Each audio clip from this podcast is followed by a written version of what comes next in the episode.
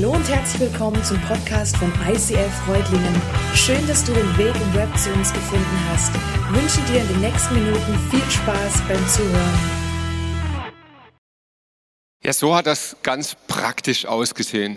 Ich habe letzte Woche im ersten Teil dieser Serie gesagt, in jedem Detail steckt eine Message. Und deshalb wollen wir jetzt heute auch beginnen, in diese Details einzusteigen. Und du wirst merken, es ist gewaltig, was dort zu finden ist. Vater im Himmel, und ich bete, dass dein Heiliger Geist uns diese Symbole aufschlüsselt, sodass wir sie verstehen, was du uns damit sagen möchtest. In Jesu Namen. Amen. Ja, beginnen wir mit der Ausrichtung der Stiftshütte. Die wurde jetzt nicht einfach zufällig irgendwie aufgebaut, sondern Gott hatte ganz klar eine Vorstellung und hat gesagt, hey, das soll nach Westen, das nach Osten, nach Süden, nach Norden, so soll es sein. Und es steckt wirklich etwas im Detail. Warum musste der Eingang Richtung Osten sein? Jetzt kann man sagen, naja, Gott ist ein Designer und er legte einfach viel Wert auf gute Beleuchtung könnte man sagen, ist, glaube ich, aber nicht die Message. Die Message beginnt eigentlich schon einen Schritt vorher. Um die gesamte Stiftshütte herum war ein Zaun. Und dieser Zaun, der ist so beschrieben mit diesen drei Pfosten und dem Zelt und so, wie das alles ist. Der Zaun selber hat schon eine Message. Zwischen Gott und den Menschen ist da eine Begrenzung, da ist ein Zaun, da ist ein unüberwindbares Hindernis. Wenn du Gott begegnen wolltest, dann konntest du nicht einfach sagen, komm, ich latsch jetzt mal so ins Allerheiligste ganz gemütlich rein. Nein, da war ein Zaun davor. Aber dieser Zaun war nicht ringsrum gleich, sondern er hatte einen Eingang. Und die Message Gottes war, hey, es gibt einen Zugang zu mir, es gibt einen Eingang. Und da wird es jetzt speziell, weil dieser Eingang, der lag genau in Richtung Osten. Damals die Menschen haben ganz genau verstanden, was die Message ist. Morgens früh geht die Sonne im Osten auf. Das war das Erste, was sie am Tag gesehen haben. Und damals war es absolut üblich unter den Kulten, unter den Religionen, dass die Sonne verehrt wurde. Der Sonnengott wurde angebetet. Als das Volk Israel die Botschaft von Gott empfing und Mose auf den Berg hochging, da wurden sie unruhig, da wurden sie zappelig. Und die ersten fingen an und sie sagten, hey, wissen wir überhaupt, ob der Mose nochmal zurückkommt? Vielleicht bleibt er da oben. Vielleicht holt Gott ihn ab. Vielleicht kommt er nie wieder. Und in dieser Unruhe beschlossen sie, eine Alternative zu suchen. Und was machten sie? Sie gossen ein goldenes Kalb. Das goldene Kalb war ein Sinnbild für den Sonnengott. Das heißt, in dem Moment, wo sie Gott nicht mehr zutrauen konnten und wussten, wo sie dran sind, haben sie sich der Sonne zugewendet. Kennst du sowas in deinem Leben auch? Gibt es bei dir auch Momente, wo dir Gott nicht schnell genug ist? Wo Gott es irgendwie zulässt, dass du auf ihn warten musst? Ich kenne solche Momente in meinem Leben zu gut. Und in diesem Warten auf Gott, wenn es mir zu lange dauert, kommen Gedanken und Gefühle in mir auf. Gott kümmert sich nicht um mich. Ich kann ihm nicht wirklich vertrauen. Jetzt muss ich mein Glück doch wieder selber in die Hand nehmen. Ich muss es selber reißen. Und die Folge ist, dass wir uns von Gott wegdrehen und die Schöpfung anbeten. Jetzt denkst du vielleicht so ein Quatsch, ich bete doch nicht die Schöpfung an. Ich mache kein goldenes Kalb. Und ich habe auch keine Quarzsteine zu Hause, vor denen ich niederknie. Ja, vielleicht doch, finde ich ein bisschen schräg, aber die Schöpfung anbeten meint noch was ganz anderes. Anbeten heißt, ich vertraue etwas. Ich setze meine ganze Hoffnung auf etwas. Ich erwarte Hilfe. Ich verspreche mir Hilfe von etwas. Und merkst du was? Wir beten die Schöpfung an, sehr, sehr oft. Wir erwarten Hilfe, wir erwarten Trost, wir erwarten Rettung von Menschen. Von Dingen. Wir setzen unsere Hoffnung in Dinge. Wenn ich doch nur diesen Urlaub machen könnte in den Ferien, ah, dann wäre ich endlich wieder erholt, dann wäre ich entspannt, dann würde es mir wieder gut gehen. Wenn ich mir doch die Wohnung leisten könnte, dann hätte ich endlich das Leben, das, das mir gerecht wird. Wenn der Freund doch mehr für mich da wäre, dann wäre mein Leben doch einfacher. Und wir fangen an, die Schöpfung anzubeten statt den Schöpfer. Und jetzt ist Gottes Message an uns. Er sagt, hey, wenn du mir begegnen willst, dann dreh der Sonne den Hintern zu und schau auf meinen Eingang. Und das finde ich eine wunderbare Message. Gott sagt, dreh dich von der Sonne weg, wende dich mir zu. Und das Erste, was du dann siehst in der Stiftshütte, ist der Vorgang, äh, der Vorhang. Entschuldigung. Und in dem Tor des Vorhofs soll eine Decke sein, 20 Ellen breit, gewirkt aus blauem, rotem Purpur, Karmesin und gezwirntem feinem Leinen, dazu vier Säulen auf ihren Füßen ein vierfarbiger Vorhang. Ich habe euch ein Bild mitgebracht, das, das wird nicht mal im Ansatz dessen gerecht, wie dieser Vorhang wohl wirklich ausgesehen hat. Er war bunt, er war knallig, er, war, er, er muss wunderschön gewesen sein. Und das ist der Eingang zu Gott. Und die Message ist so deutlich. Gott sagt, der Zugang zu mir ist schön, er ist attraktiv und ich gebe etwas dafür. Das ist übrigens der Grund, warum wir so viel Anstrengung in Kirche legen. Weil wir glauben, dass Kirche der Zugang zu Gott ist. Und Gott wünscht sich, dass der Zugang zu ihm attraktiv ist. Und dann gibt es ein, ein kleines Detail, eins von vielen an dieser Stelle. Es heißt, da ist Purpur verwoben. Ich weiß nicht, ob du weißt, wie man Purpur gewinnt. Purpur kommt aus Schnecken und diese Schnecken sind dummerweise am Grund im Wasser. Man muss tauchen. Und das nicht einmal, nicht zweimal, sondern fast unendlich mal.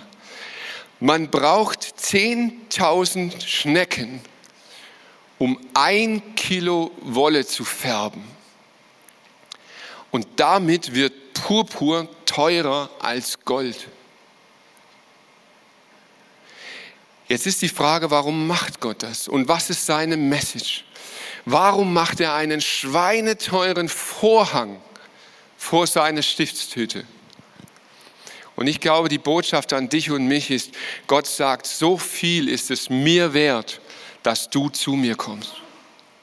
So viel ist es mir wert, dir zu begegnen.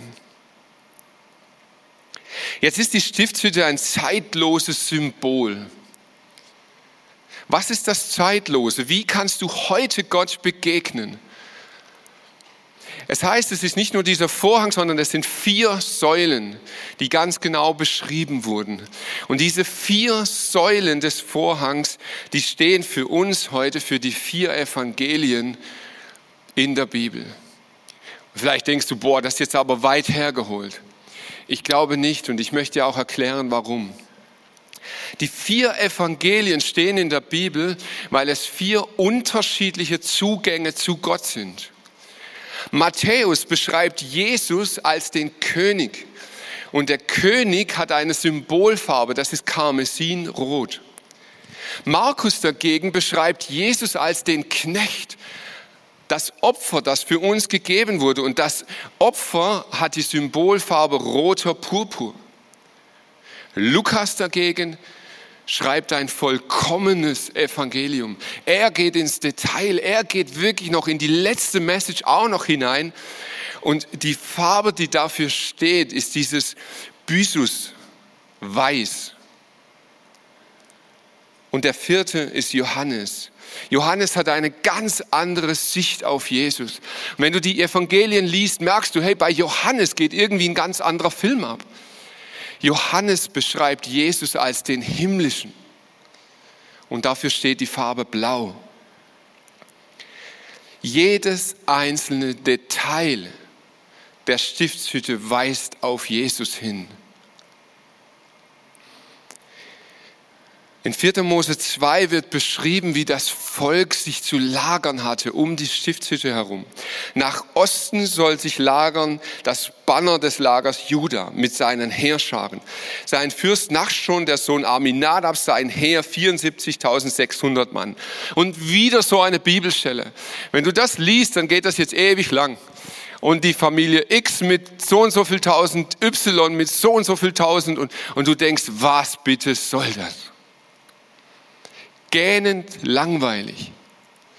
Allerdings nur so lange, bis du mit einer Drohne mal über dieses Lager fliegst.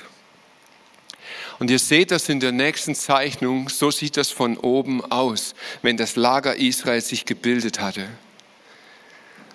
Wenn Gott auf das Volk runterschaut, sieht er das Kreuz von Anfang an. Und ich hoffe, du merkst, wie tief diese Symbolik ist, die in der Stiftshütte drinsteckt. Und es gibt noch unglaublich viel mehr. Wenn du reinkommst in die Stiftshütte, dann ist das Erste, was dir begegnet, der Brandopferaltar und das Becken. Und die Zeit würde nicht ausreichen, um das alles im Detail zu beschreiben. Es ist unglaublich, was da alles drinsteckt. Aber ganz kurz gefasst ist die Message diese. Wenn du Gott begegnest, ist das allererste, was dir begegnet, das Opfer. Jesus Christus hat das Opfer für dich und für mich gebracht, und zwar ein für alle Mal. An diesem, an diesem Altar musste von einem Tier Blut an jede Ecke dran gestrichen werden mit den Fingern. Das Blut von Jesus ist für dich und für mich vergossen. Das Opfer ist für alle Zeiten gebracht, auf das du dich berufen darfst. Und sein Blut geht über in die nächste Stelle, dieses Waschbecken. Im Blut von Jesus darfst du dich reinigen. Da darfst du alle Sünde abwaschen. Dort kannst du alles loswerden, was zwischen dir und Gott jemals gestanden ist. Im Blut von Jesus darfst du dich reinigen. Und vielleicht möchtest du das heute ganz praktisch zu Hause tun. In diesem Brandopferaltar, da war ein Feuer drin. Und vielleicht möchtest du hergehen und, und das, was zwischen dir und Gott ist, einfach mal aufschreiben. Schreib auf, was du denkst, was, was, was falsch gelaufen ist, wo du das Gefühl hast, dafür brauchst du Vergebung. Schreib es auf und dann darfst du es verbrennen. Und symbolisch nimmst du eine Wasserschüssel und wäschst dich. Manchmal brauchen wir diese Symbole, um das nachzuspüren, was Jesus für uns getan hat. Und vielleicht denkst du jetzt an dieser Stelle der Predigt, boah, das reicht mir schon. Hey, da ist jetzt so viel schon an, an Info drinnen. Vielleicht bist du auch noch gar nicht lange mit Jesus unterwegs und du denkst, boah, da habe ich genug zu knabbern. Und dann ist es vollkommen in Ordnung, wenn du jetzt an der Stelle innerlich abschaltest und sagst, das reicht mir. Dennoch möchte ich heute einen Schritt weitergehen, weil ich glaube, dass in der nächsten Station eine tiefe Message an uns Christen im Jahr 2020 ist. Wir gehen einen Schritt weiter in das Heiligtum hinein. Und das Erste, was man dort sieht, sind die Schaubrote, das ist das Thema von nächster Woche. Und die Menora. Die Menora ist der siebenarmige Leuchter, der dort im Heiligtum drin steht. Und du musst dir das so vorstellen, dass das, dass das Heiligtum abgedeckt war mit, mit richtig festen Teppichen gewoben. Innen drinnen war es stockdunkel. Das einzige Licht, das es dort gab, ging von der Menora aus. Die Menora hatte Gott angewiesen, wie sie gefertigt werden soll. Sie ist der wertvollste Gegenstand, aus purem Gold gefertigt und er war das beliebteste Ziel von Dieben und Räubern. Und Gott hatte gesagt zu Mose, hey, nimm das Gold und fertige diesen Leuchter und zwar nicht gegossen. Es sollte nicht eingeschmolzen werden, es sollte mit Hammerschlägen gefertigt sein. Die Message steckt im Detail. Warum Hammerschläge? In Jesaja 53, Vers 5 wird über Jesus berichtet und dort heißt es, für wahr, er trug unsere Krankheit und lud auf sich unsere Schmerzen. Wir aber hielten ihn für den, der geplagt und von Gott geschlagen und gemartert wäre. Aber er ist um unserer Missetat willen verwundet und um unserer Sünde willen zerschlagen worden. Die Message steckt im Detail. Gott hatte diesen Gedanken, diese Idee auf Jesus hinzuweisen, von Anfang an. Und dieser Leuchter ist das einzige Licht im Heiligtum. Und die Message, die ist so tief. Jesus das einzige Licht im Heiligtum. Die Grundidee dieses Leuchters ist der Mandelbaum. Gott sagt, du sollst ihn so fertigen, dass er aussieht wie ein Mandelbaum. Warum? Der Mandelbaum ist der erste Baum in der Wüste, der blüht. Und im Hebräischen heißt blühen und leuchten ist dasselbe Wort. Das leuchtet. Gott will, dass unser Leben aufblüht. Er will, dass unser Leben zum Leuchten kommt. Der Schlüssel sind jetzt diese sieben Arme. In der Mitte drin, der Arm, ist stellvertretend für Gott. Und sechs Arme gehen darum. Warum? Sechs ist durchgängig in der Bibel die Zahl der Menschheit. Sechs steht für das Menschliche. Und das Menschliche wird ergänzt mit dem einen in der Mitte und es entsteht die Zahl sieben. Und sieben ist die Zahl der Vollkommenheit. Gott sagt mit der Menora, ich möchte, dass dein Leben vollkommen wird und dass es aufblüht. Jesus sagt, ich aber bin gekommen, um ihnen Leben zu bringen, Leben in ganzer Fülle. Und vielleicht verstehst du, warum Jesus mal sagt, ich bin nicht gekommen, das Gesetz aufzuheben. Ich erfülle es in jedem einzelnen Detail. Jesus ist gekommen, dein Leben zu erfüllen, dein Leben zum Leuchten zu bringen. Heute ist Pfingsten. Und ich glaube, dass hier eine ganz tiefe Botschaft an uns drin ist. In jedem Leuchter oben drin in dem Kelch war ein Docht und da war Öl drinnen und das wurde angesteckt. Da kommt die Flamme her, das Leuchten her. Die Priester hatten die Aufgabe, jeden Tag aufs Neue Öl nachzufüllen und den Docht vom Ruß zu befreien. Es heißt, sie sollen immer wieder Öl nachfüllen, damit er vom Abend bis zum Morgen brennt und mein Heiligtum erhält. Diese Weisung gilt für euch und alle kommenden Generationen. Und hier wird es jetzt super spannend. Viele sagen, das ist das Alte Testament, das ist der erste Teil der Bibel. Das, was hat das mit uns zu tun? Aber spannenderweise sagt Gott an dieser Stelle nicht, ich gebe euch eine Ordnung für die Stiftshütte, die soll gelten, bis Jesus kommt. Und dann ist gut. Nein, er sagt, es gilt für alle kommende Generationen. Und ich glaube, das verstehen wir erst, wenn wir begreifen, was Gott mit dem Licht meint, mit dem Öl meint. Es ist die Symbolik für den Heiligen Geist.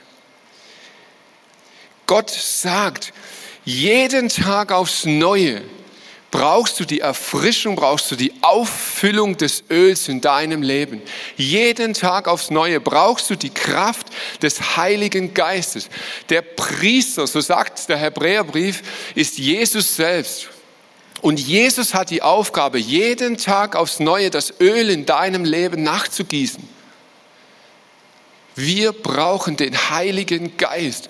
Und hier schließt sich die Symbolik dieser Menora, der Mandelbaum, der dahinter steckt. Es ist der erste Baum, der Früchte trägt. Und was heißt es über den Heiligen Geist? Die Frucht des Geistes. Das ist das, was Frucht bringt in deinem Leben. Ist Liebe, Freude, Friede, Geduld, Freundlichkeit, Güte, Treue, Sanftmut, Selbstbeherrschung. Gegen all das steht kein Gesetz. Wenn der Heilige Geist kommt in dein Leben, wenn er dich füllt, kommen Früchte hervor und du beginnst Eigenschaften zu leben. Diese sind beschrieben in der Bibel. Dem einen schenkt er im rechten Augenblick das richtige Wort. Ein anderer kann durch denselben Geist die Gedanken Gottes erkennen und weitersagen. Wieder anderen schenkt Gott durch seinen Geist unerschütterliche Glaubenskraft oder unterschiedliche Gaben, um Kranke zu heilen. Manchen ist es gegeben, Wunder zu wirken.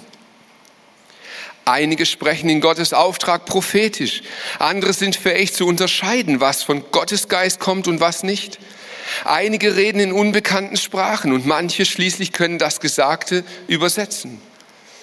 Aber dies alles bewirkt ein und derselbe Geist. Und so empfängt jeder die Gabe, die der Geist ihm zugedacht hat. Ich verfolge die Nachrichten sehr aufmerksam. Ich lese viel, ich höre viel. Und diese Woche, als das Gebet vor Pfingsten war, das gemeinsame Gebet Deutschland, Österreich, Schweiz weit, da ist mir das nochmal ganz tief bewusst geworden. Wir können vieles tun. Wir können unsere Hoffnung auf Regierungen setzen. Wir können die Hoffnung auf Virologen setzen, auf die Wirtschaft setzen, auf Geld setzen. Wir können an so vielen Stellen Hoffnung setzen. Aber ich glaube, das, was unser Land dringend braucht, ist der Heilige Geist. Das, was du brauchst, was deine Familie braucht, was dein Haus braucht, was unsere Kirche braucht, was unser Land braucht, ist der Heilige Geist. Und Gott ist großzügig. Er hat ihn ausgesendet. Er hat ihn ausgeschüttet über die ganze Welt. Gott ist ready. Und er macht den Eingang attraktiv. Er sagt, hey, ich will, dass du zu mir kommst. Jesus Christus ist der Eingang zu mir. Er ist der Zugang zu einem neuen Leben. Und mein Geist wird dich erfüllen und wird dein Leben verändern. Aber es gibt einen Schritt, den du tun musst. Den kann niemand für dich übernehmen. Kehre um. Wende dich ab von der Sonne und Gott zu. Vater im Himmel, und ich möchte dir Danke sagen, dass dein Eingang attraktiv ist. Danke, dass du um uns wirbst Danke, dass es dir wichtig ist, dass wir eine Begegnung mit dir bekommen. Und Vater im Himmel, wir feiern heute Pfingsten. Herr, und ich wünsche mir aus tiefstem Herzen, dass es nicht einfach ein Fest ist, dass es nicht einfach ein Feiertag ist. Ich bete, dass es ein Wendepunkt in unserem Land wird. Ich bete, dass dein Geist wirkt Herr, diese Früchte, wir brauchen sie so dringend. Liebe, Friede, Sanftmut, Demut, Selbstbeherrschung. Und wir brauchen deine Gaben so dringend. Wir brauchen Menschen, die deine Gedanken verstehen und weitergeben können. Wir brauchen Wunder, wir brauchen Heilungen, Vater. Wir brauchen den Kontakt zu dir. Wir brauchen es, dass diese Welt deinen Geist erfährt. Und Heiliger Geist, wir beten, dass du kommst und dass du anfängst, unter uns zu arbeiten. Herr, und wann immer wir es nicht sehen, bist du trotzdem dabei zu arbeiten. Komm, Heiliger Geist, in Jesu Namen. Amen.